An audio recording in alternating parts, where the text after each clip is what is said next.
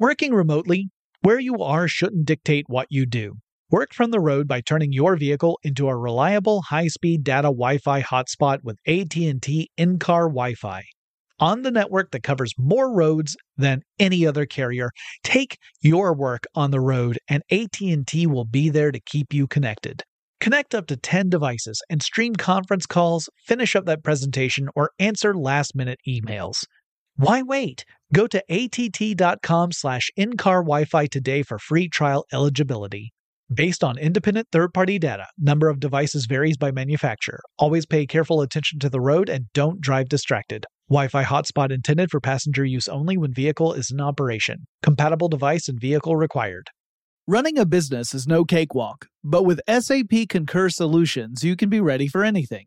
You can manage travel, expenses, and AP all on one platform that's packed with AI and best practices, and that delivers it all through an easy, clear, I can't believe how simple that is experience. So, while not much can be done about that guy who never fails to burn the microwave popcorn and stink up the entire office, with SAP Concur, you can easily handle almost anything else.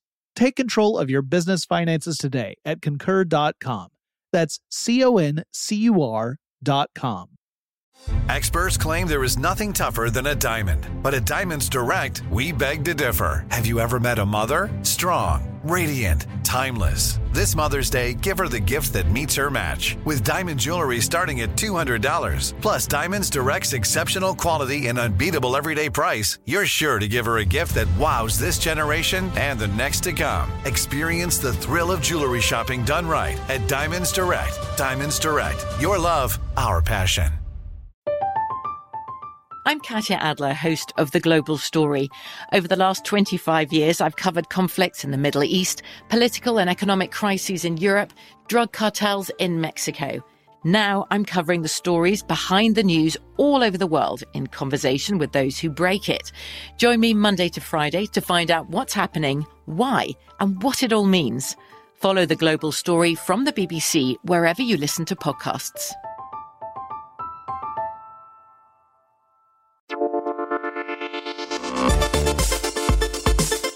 Welcome to Tech Stuff, a production from iHeartRadio.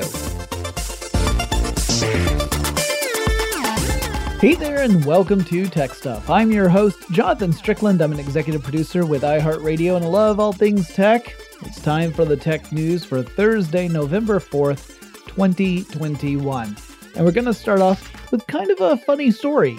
So, on Tuesday, we talked about how Facebook, the company, has adopted the name Meta as a rebrand for the overall corporation. So, Facebook, the social media platform, is just one part of that business and it's not changing its name. But now it turns out that another company disputes Facebook's right to the Meta name. Meta PC, a company that's been around for around a year, applied for a trademark for the name Meta back this past August which was obviously a couple of months before rumors popped up that Facebook was going to even rebrand. However, the company has not yet actually received a trademark from the trademark office. Assuming there are not other conflicts, you would think that the PC company would get the trademark due to being what we call in the biz firsties. If they do get the trademark, well, then Facebook would not be allowed to just adopt the name without getting permission first. Now, see, Facebook wouldn't have necessarily known about this issue because the trademark had not yet been registered. So I don't think the company was bullishly trying to take over the meta name from Meta PC. I just don't think they even realized Meta PC was a thing. Uh, and they just probably assumed there were no impediments in the way of getting a new name. I mean, if if there was no register trademark, then it looks like there's no foul, right? But the owners of Meta PC, uh, Zach Schutt and Joe Darger, say they're willing to part with the rights to the name of Meta for a cool $20 million. Uh, they also tweeted a Photoshop picture of Mark Zuckerberg holding a Meta PC in his hands. And they said that if they do sell the name, they'll make sure to pick something new that suits their PC company. And maybe they just go with the name Facebook. It seems like that's coming up, which is, you know, kind of a funny little, like, tongue in cheek response. Whether this actually goes anywhere largely depends upon the trademark office and whether or not they allow Meta PC to have Meta registered as a trademark. If the trademark office denies that, well, then Meta PC really doesn't have any leverage. Uh, however, it would also presumably mean that Facebook slash Meta would also have issues registering the trademark. Otherwise, the office is really playing favorites, so we'll have to see how this all turns out. And now for less whimsical Facebook news, because of course there's going to be some. First up, Facebook, the social network site, is giving up on facial recognition technologies, and that's a good thing. I mean, we've talked a lot about how facial recognition technology is often flawed in its implementation, and that frequently we see that the tech tends to work pretty well for certain ethnicities and not so great for others, misidentifying people, you know, you get a lot of false positives, that kind of thing. And we also know that this technology can lead to serious problems, such as certain populations being disproportionately harmed by it.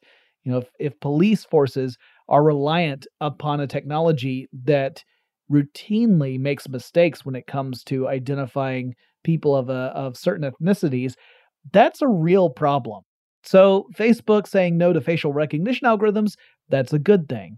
What's less good is that Meta, the parent company of Facebook, is totally not making that same commitment. Meta plans to continue to rely on facial recognition technology as it builds out its metaverse products. And I get the feeling that Zuckerberg is really pushing for the metaverse stuff to be the future of the company. And considering the fact that Facebook is having trouble attracting young users, I think that that's kind of all signs point that way. So while I'm glad to see Facebook move away from facial recognition, I worry that we're really just putting that problem on hold. Then again, I have no idea how popular this metaverse concept is going to be. Uh, if the metaverse is dependent upon users having access to expensive hardware, it may be that only a subset of people will ever really have access to it. Anyway, I think it's clear that Facebook slash Meta doesn't really view facial recognition tech as being a problem, or at least not a deal breaking one. A Facebook investor named Roger McNamee addressed an audience at the Web Summit event and re- recommended that governments conduct criminal investigations into Facebook, even calling for executives to face jail time should they be found to be responsible for crimes. McNamee first invested in Facebook around 2011 and held on to that stock through to 2019 before he began to start selling it off. And he has criticized Facebook multiple times in the past. He outlined four areas he believes deserve criminal investigation, and he also alluded that he has two others on top of those four, bringing the total up to six. And they range from business issues like Facebook uh, allegedly failing to disclose information to the SEC, even though as a publicly traded company is obligated to do that. Um, but it also goes up to charges that Facebook was potentially complicit in the political riots that happened on January 6th, which, holy cow, that's January 6th of this year. I mean, my ability to remember dates in my own lifetime is notoriously bad. Like I might be like, well, that happened a year ago, and it really happened six years ago. But let me tell you, the pandemic has made it nearly impossible for me to keep things straight. Anyway, this is more of a sign that there's a growing opposition to Meta slash Facebook on multiple fronts.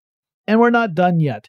The Washington Post reports that in 2020, Mark Zuckerberg himself approved a request, which was more like a demand, from the government of Vietnam, which wanted Facebook to take down posts that were critical of the Communist Party in uh, in charge in Vietnam. The government said that Facebook, you know, if they didn't comply, then the government would forbid Facebook in Vietnam, and Zuckerberg reportedly caved into the demands and authorized the removal of thousands of posts.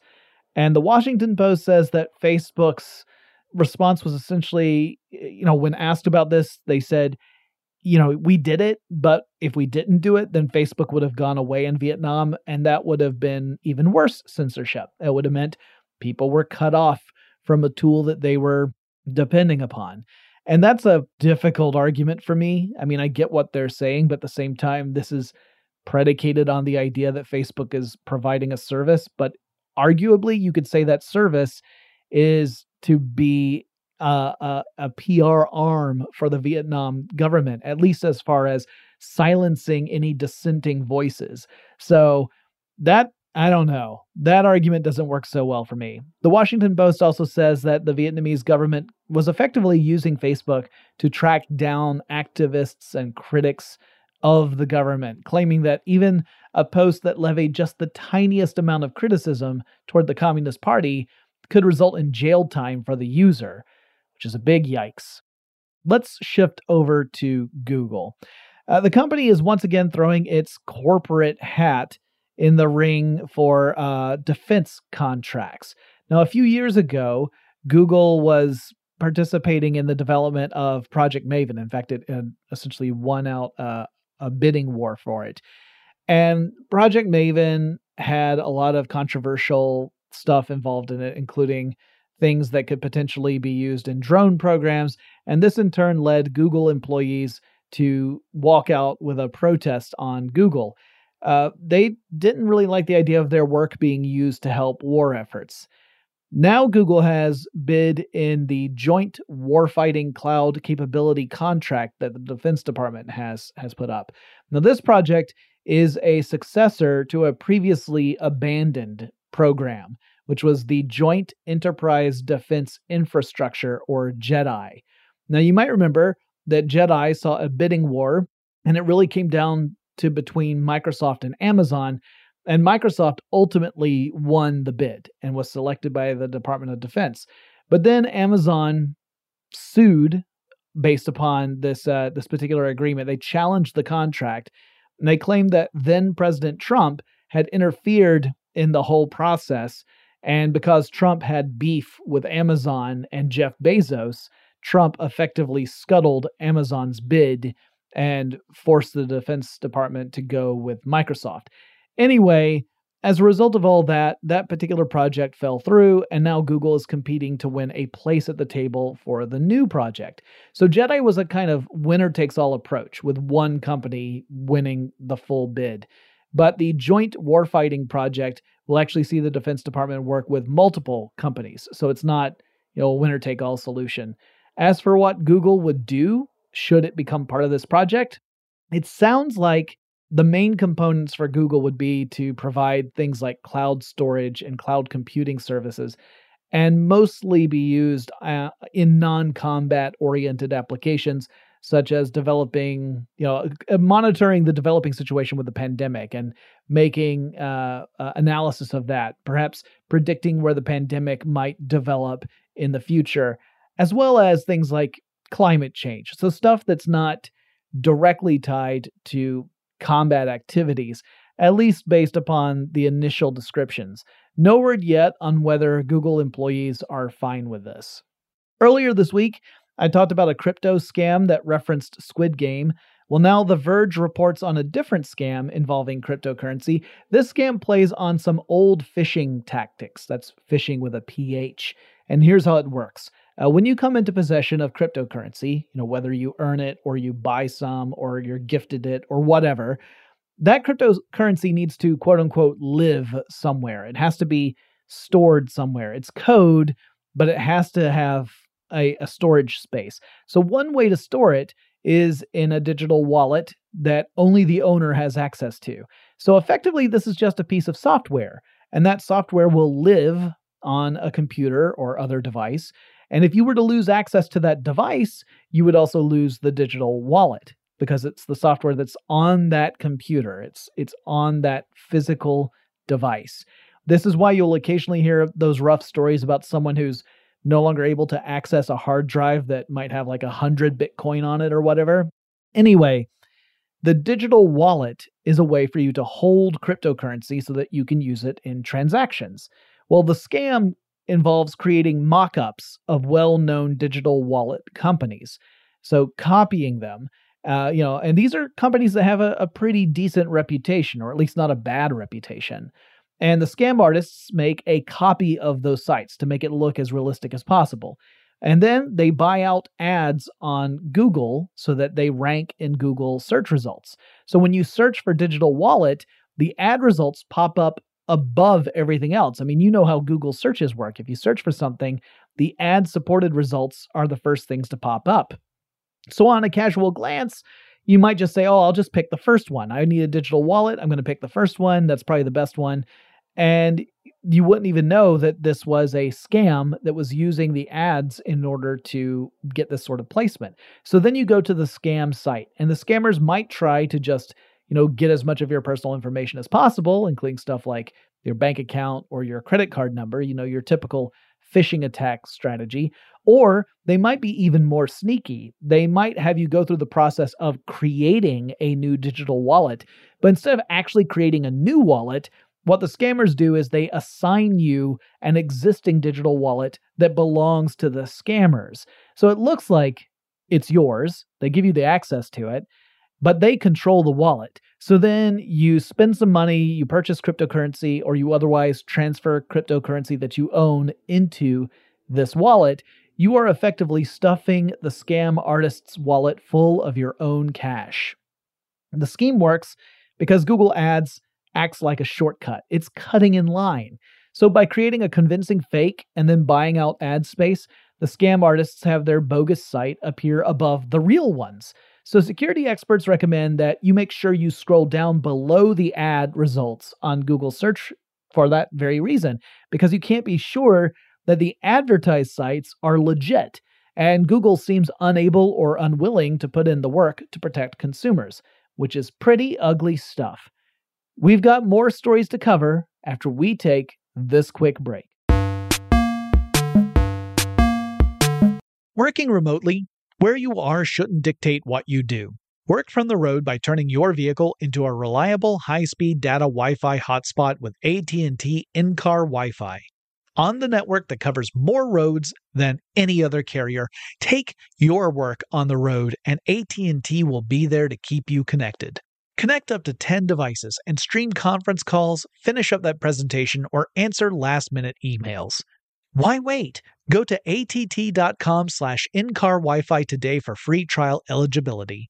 Based on independent third-party data, number of devices varies by manufacturer. Always pay careful attention to the road and don't drive distracted. Wi-Fi hotspot intended for passenger use only when vehicle is in operation. Compatible device and vehicle required. Running a business is no cakewalk. There is a ton to keep track of employees to keep happy, spending to control, travel to plan, and on top of it all, nobody knows exactly what the future holds. Your finance team always has to be ready to change. But with SAP Concur Solutions, you can be ready for anything. You can manage travel, expenses, and AP all on one platform that's packed with AI and best practices and that delivers it all through an easy, clear, I can't believe how simple that is experience and you can finally say goodbye to the costly mistakes and risks that come from manual work and spreadsheets. So, while not much can be done about that guy who never fails to burn the microwave popcorn and stink up the entire office, with SAP Concur, you can easily handle almost anything else. Take control of your business finances today at concur.com. That's C O N C U R.com. I'm Katya Adler, host of The Global Story. Over the last 25 years, I've covered conflicts in the Middle East, political and economic crises in Europe, drug cartels in Mexico. Now I'm covering the stories behind the news all over the world in conversation with those who break it. Join me Monday to Friday to find out what's happening, why, and what it all means. Follow the global story from the BBC wherever you listen to podcasts. When you think about the future, what kind of technology do you envision? Whatever the future holds, artificial intelligence will undoubtedly be at the heart of it all. Join Graham Class as he hosts season two of Technically Speaking, an Intel podcast from Ruby Studio in partnership with Intel. Explore the future of technology that's rapidly evolving our world today with the help of AI. There is still so much work and research needed to fully understand the power and potential of AI and Intel is at the forefront of implementing AI and revolutionary technology that's changing the world we live in for the better. In each episode, Graham interviews the minds transforming medicine and healthcare, retail, entertainment, personal computing, and more while pioneering new uses for AI in these spaces. Tune in every other Tuesday and explore the latest technology that's changing our world today and creating a more accessible tomorrow. Listen to Technically Speaking, an Intel podcast on the iHeartRadio app, Apple Podcasts, or wherever you get your podcasts. We're back. All right. At the COP26 Climate Summit, more than 40 countries have committed to transitioning away from coal fired power plants. Uh, the countries that have large economies, large developed economies, they plan on making that divide much earlier. They plan to get out of coal firing by 2030, which is fairly aggressive. For developing economies, those countries are looking more at the 2040s, which, you know, makes sense because they're not in a position to easily transition away as much as those that have really big economies. The countries that uh, agreed included ones like Vietnam, Indonesia, Ukraine, Canada, Poland, and several more. But there were also some really notable absences from that list, like the United States, for example, or India, or China. You know, really big countries that still depend heavily on coal powered power plants. So there's still a lot of work that needs to be done. And unfortunately, a lot of that work depends on countries that are, you know, responsible for a lot of coal consumption, but yet not, they haven't yet committed to changing that.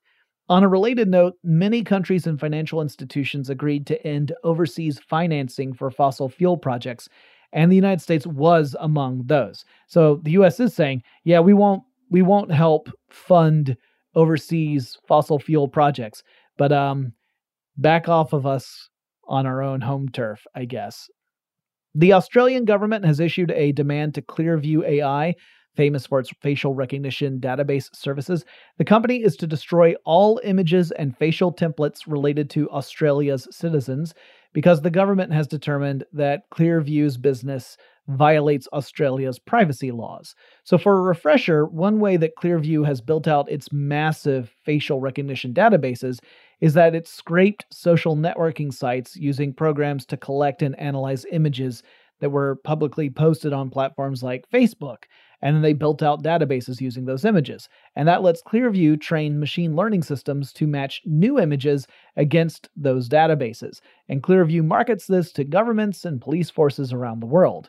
Clearview plans to appeal the decision of the Australian court system, saying that the images that it uses were published in the United States, since Facebook is an American company, and therefore Australia doesn't have jurisdiction. And the company also claims, Clearview also claims that because people were posting to public profiles, uh, they have no right to privacy, which is a big old oof. So we'll have to see how that goes.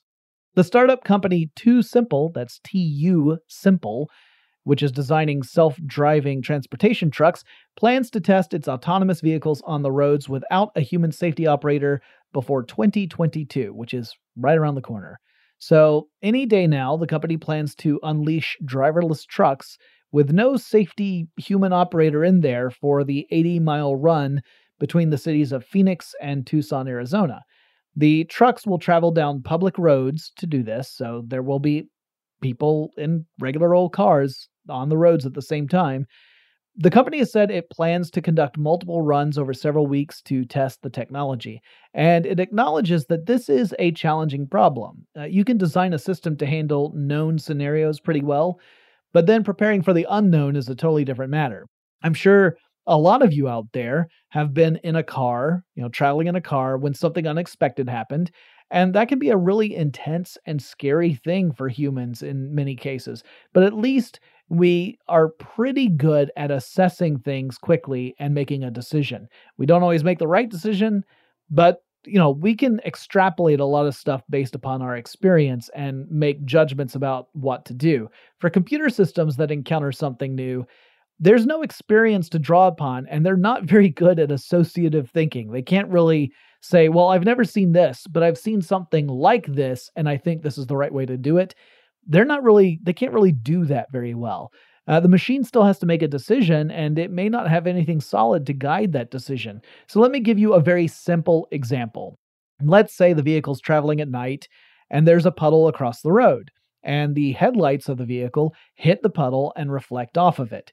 Now, a human would recognize that as a reflection. They might slow down so they can go through the puddle without like hydroplaning or something, but otherwise they know what they're looking at. But a machine could theoretically misinterpret that reflection and see it as an obstacle that's in the road.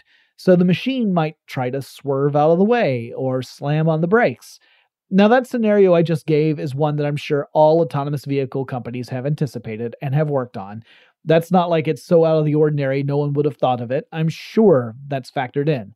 Uh, but my point is that machines don't magically know real risk from something that isn't a risk at all. That being said, TuSimple is taking this process seriously. The company has been limiting the human free tests so far to a dedicated track. So, so far, anytime they've run a test where there has been no human in the truck, they've only done it on a dedicated track that doesn't connect to public roads. And for the moment, on the public road tests, they still have operators riding the route between the two cities. And because TuSimple is using this established route, like it's not open ended, right? It's not saying you're going from here to, let's pick a city, Atlanta, and just find the best route. They're not doing that. They're saying go from here to here, and this is the path that you you should take. That means that the company has been limiting the uh, the the variables, right? They they have this established route that creates a a more knowable course. And you can still have things that are unexpected happen, but you've cut way back on those variables. And it allows us to continue to build toward a future where autonomous vehicles are a, a viable solution. So while I have some reservations about autonomous trucks, I do think that the process TuSimple has laid out is one with the appropriate amount of caution and accountability. Okay, geeky news alert. The following news item is extremely geeky. A startup out of Australia called Q-CTRL, that's CTRL, has created an error suppression technique that improves quantum algorithms by an astonishing 2500%. And yeah, I get it. Like that that alone is effectively gobbledygook. So what the heck do I even mean by this? Well, let's start off with talking about quantum computers when you boil down computer science with classical computers, you're talking about processing information in the form of bits. And a bit is a single unit of information. It can be a zero or a one. And a zero is always a zero, and a one is always a one. So you can think of it like a light switch with an off and on.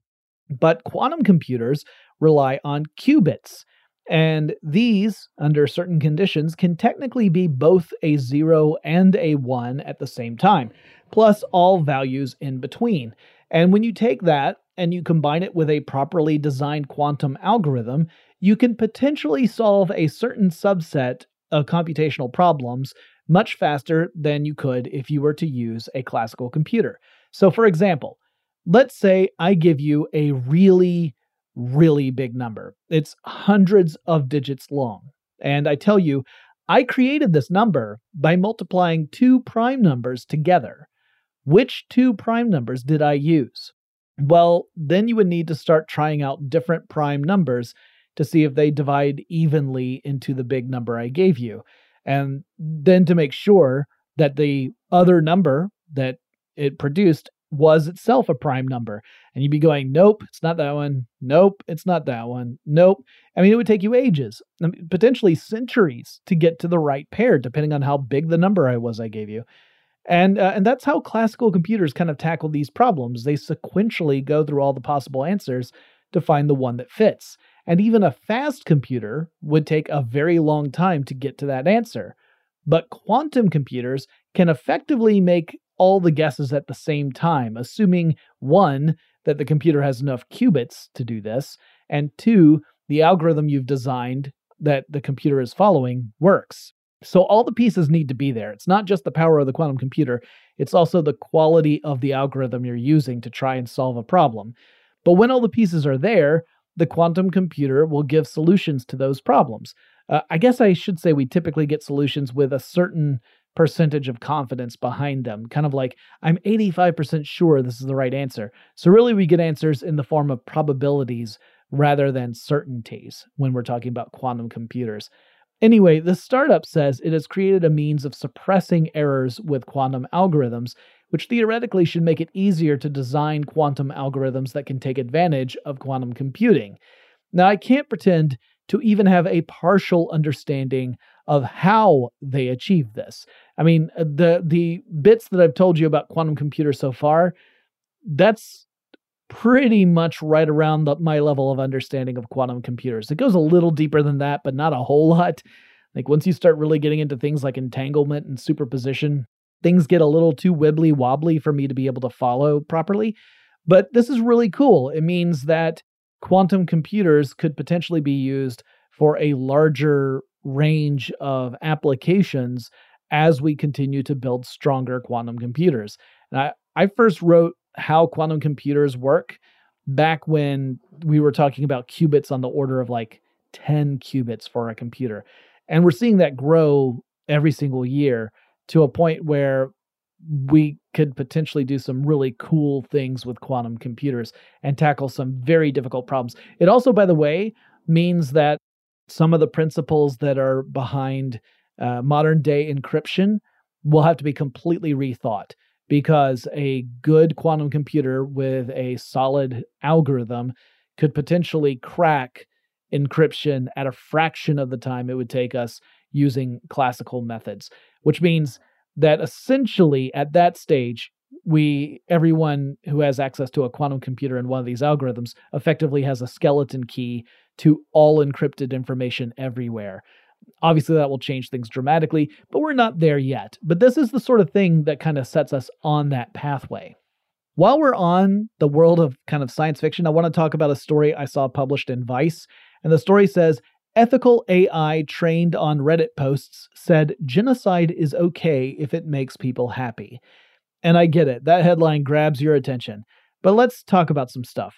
One method of machine learning involves feeding tons of samples to a computer model. We kind of talked about it with Clearview AI in this very episode. So the computer model's job is to sort through the data that's being fed to it and then to make some sort of decision based upon that data.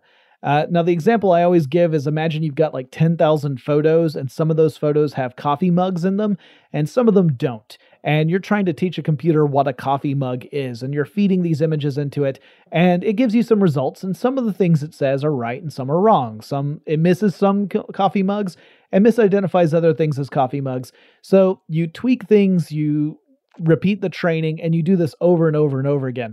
You might use a sample that has millions of data points in it. You might run that test thousands of times in an effort to refine your computer model. Well, no computer magically knows the answer to these things. It is this training process that's important. And in this case, we're talking about an AI called Ask Delphi, or Ask Delphi if you prefer, as in the Oracle of Delphi.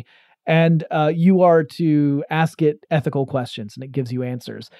Well, again, it has to be trained to do this. And it's very easy for these kind of models to be trained improperly. So I wouldn't be at all surprised by this. This isn't a shocking thing to me. It's actually uh, uh, entirely expected, really. But I do think that the people in, who wrote the Vice article do make some good points. They do say maybe handing ethical judgments to AI is not a great idea because an AI is always going to be uh, reliant upon the biases that taught that AI in the first place that also means that you probably shouldn't use AI to be in charge of any system that hinges on ethical judgments, which that's a, a much larger scale, right? It's one thing to ask AI, hey, is it cool if I do this? It's another thing if you're talking about a system that at some point or another needs to make a call about whether something is ethical or not. Uh, you know that that starts to really bring in a lot of questions. I think the headline was just a bit sensational, but I think the piece was actually really valuable. And finally, Ridley Scott put it best In space, no one can hear you toot. At least I think that's how that goes. Also, that's totally not true. If you happen to be in a spaceship that's got an atmosphere in it and there are other people near you and it's not too loud in the environment, they might hear you if you start cutting muffins. But I wanted to open the segment with that joke because it's about space tacos. Yeah, tacos in space. So, our final story is that astronauts aboard the International Space Station grew a batch of hatch chilies as part of their experiments aboard the ISS. And on Friday, astronaut Megan McArthur tweeted that she had made tacos using the space grown chilies as one of the ingredients. Now, the other components all came up from Earth in various launches, so I don't have any exciting stories to talk about space beef here. But this is really cool. Growing the chilies was an experiment all by itself, and astronauts conducted scientific observations before the fruits of their labor could become taco ingredients. Just thought that was a neat story to end on. And that's it for the news for Thursday, November 4th, 2021. If you have suggestions for topics I should cover in future episodes of Tech Stuff, reach out and let me know. The best way to do that is on Twitter. The handle for the show is TechStuffHSW, and I'll talk to you again really soon.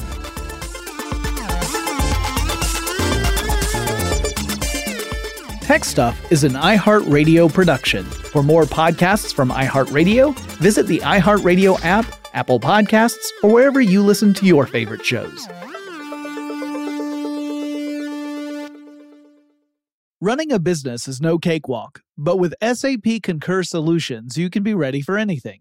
You can manage travel, expenses, and AP all on one platform that's packed with AI and best practices, and that delivers it all through an easy, clear, I can't believe how simple that is experience. So, while not much can be done about that guy who never fails to burn the microwave popcorn and stink up the entire office, with SAP Concur, you can easily handle almost anything else. Take control of your business finances today at concur.com. That's C O N C U R dot com. I'm Katya Adler, host of The Global Story. Over the last 25 years, I've covered conflicts in the Middle East, political and economic crises in Europe, drug cartels in Mexico. Now I'm covering the stories behind the news all over the world in conversation with those who break it. Join me Monday to Friday to find out what's happening, why, and what it all means. Follow the global story from the BBC wherever you listen to podcasts.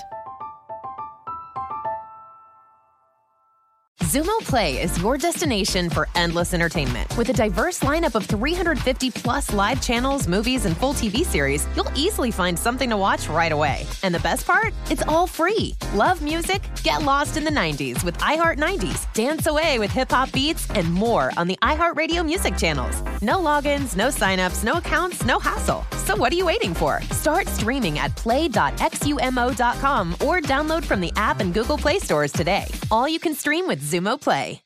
Xfinity has free premium networks for everyone this month, no matter what kind of entertainment you love. Addicted to true crime? Catch killer cases and more spine-tingling shows on A&E Crime Central. Crave adventure? Explore Asian action movies on Hi-YAH. Searching for something extreme? Check out skating, snowboarding, and more on Fuel TV Plus, the global home of action sports. And find crowd-pleasing bops on iHeartRadio's Hit Nation playlist. There's new free shows and movies to love every week. Say free this week in your Xfinity voice remote.